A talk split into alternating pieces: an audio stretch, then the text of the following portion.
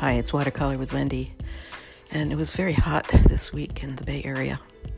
So I was thinking about how various conditions affect our ability to paint, such as being too hot, too cold, uh, and too tired, or hungry, or angry, all those different moods or conditions of the body that uh, affect your work in one way or another. And I did realize some years ago that when I am painting, when I'm really sleepy and tired because I didn't get a good night's sleep, or it's the end of a long day, sometimes my painting improved. And I thought about probably that's because it's turning off a certain function of my brain that was interfering. Because I guess when you're really tired, you're functioning on fewer brain cells, and um, some of the brain cells that leave us are overthinking.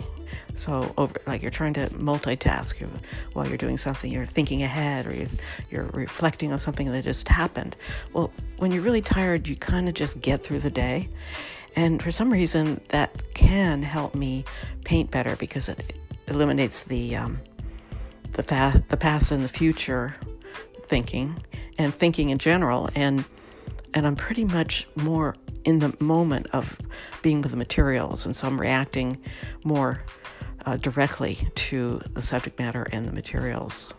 So further, uh, I've studied and learned about in the past about the effect of different kinds of drugs. Now, this could include just plain old caffeine, and I know sometimes um, Uh, at least I have used caffeine to eke out more time when I'm getting tired I'll, and I want to finish something. I will add caffeine to the mix so that I can finish something or i keep on my roll without getting too tired. And that doesn't always have the greatest effect on my art because I get a little irritable and make more mistakes. Now, sometimes instead of making mistakes, it makes you kind of, oh, whatever, and you get very bold and try something new, and then, oh, that can be a good thing because I, I, I don't care if I ruin this painting. I'm just gonna do it this way. And then you look back and you go, wow, I got brave because I was mad. I was mad at the painting, I suppose. And that, that helps me move forward too. So, uh, of course, artists over time have uh, tried using alcohol and drugs for as musicians or as painters or I don't think it works so well with dance, but uh, different art forms, thinking that will enhance creativity. Now, studies have shown that while drugs like LSD or marijuana can increase your ability to think creatively, it doesn't seem to help us perform any better creatively. So you can't really have an LSD trip and then translate that into a work of art. But it may it may enhance your way of looking at the world, and then when you're sober again, you can also um, use that expanded consciousness to look at the world in a new way. And then then you've got your wits about you, and you can actually uh, translate that into paint and shapes and following some of the rules of, of visual arrangement and contrast and so on to create an entity of work of art. So I think there's a, the new studies on how to use various psychedelics in different ways can be helpful. And I think those microdoses can reduce anxiety. And I don't think anxiety is helpful in making art. I think you need to be relaxed and awake. So there's, there's that combination of alert and in, at peace, which is a wonderful state. It's very, very enjoyable, and that's the state we want to be in. So, anything you can do to reduce anxiety will help you paint.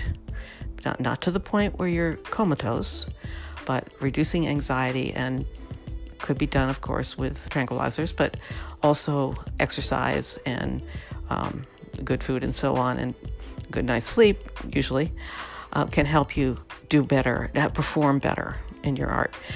On the other hand, uh, I find there's many different stages of creating art, and sometimes altered states of mind, we'll call it, with either alcohol or which I don't drink, but it, for others maybe um, relaxing, and caffeine, and um, even pain relievers.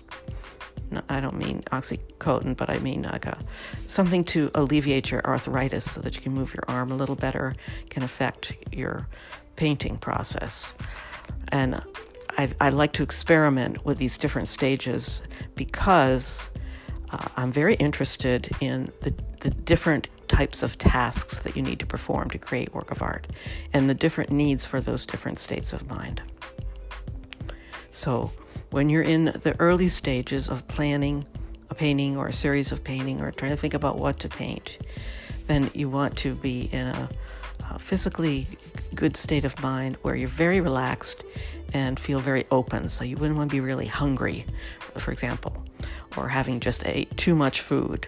You want to be light on your feet, and that stage is important. Whereas the uh, third stage of creativity, after after your brainstorming and collecting ideas, um, maybe you do want to be in a even um, unsober state of mind because it turns off the active process of creating and lets that take place in the, another part of your brain that's unconscious. So if you, it's kind of like turning off uh, your off your brain to being obsessively working on a project because you need that stage to get insight and to have your your epiphanies about what you want to do. So think about experimenting with different states of mind, different states of body, and uh, how that applies to observe the how that applies to your performance as how you're painting. And I, I'm open to a lot of different ways of, of using uh, alternations of your body and your mind to enhance your, your process of creativity, with the goal being the ideal state is to be in a heightened state of awareness and relaxed at the same time, not anxious. That is the best state to be in for creativity.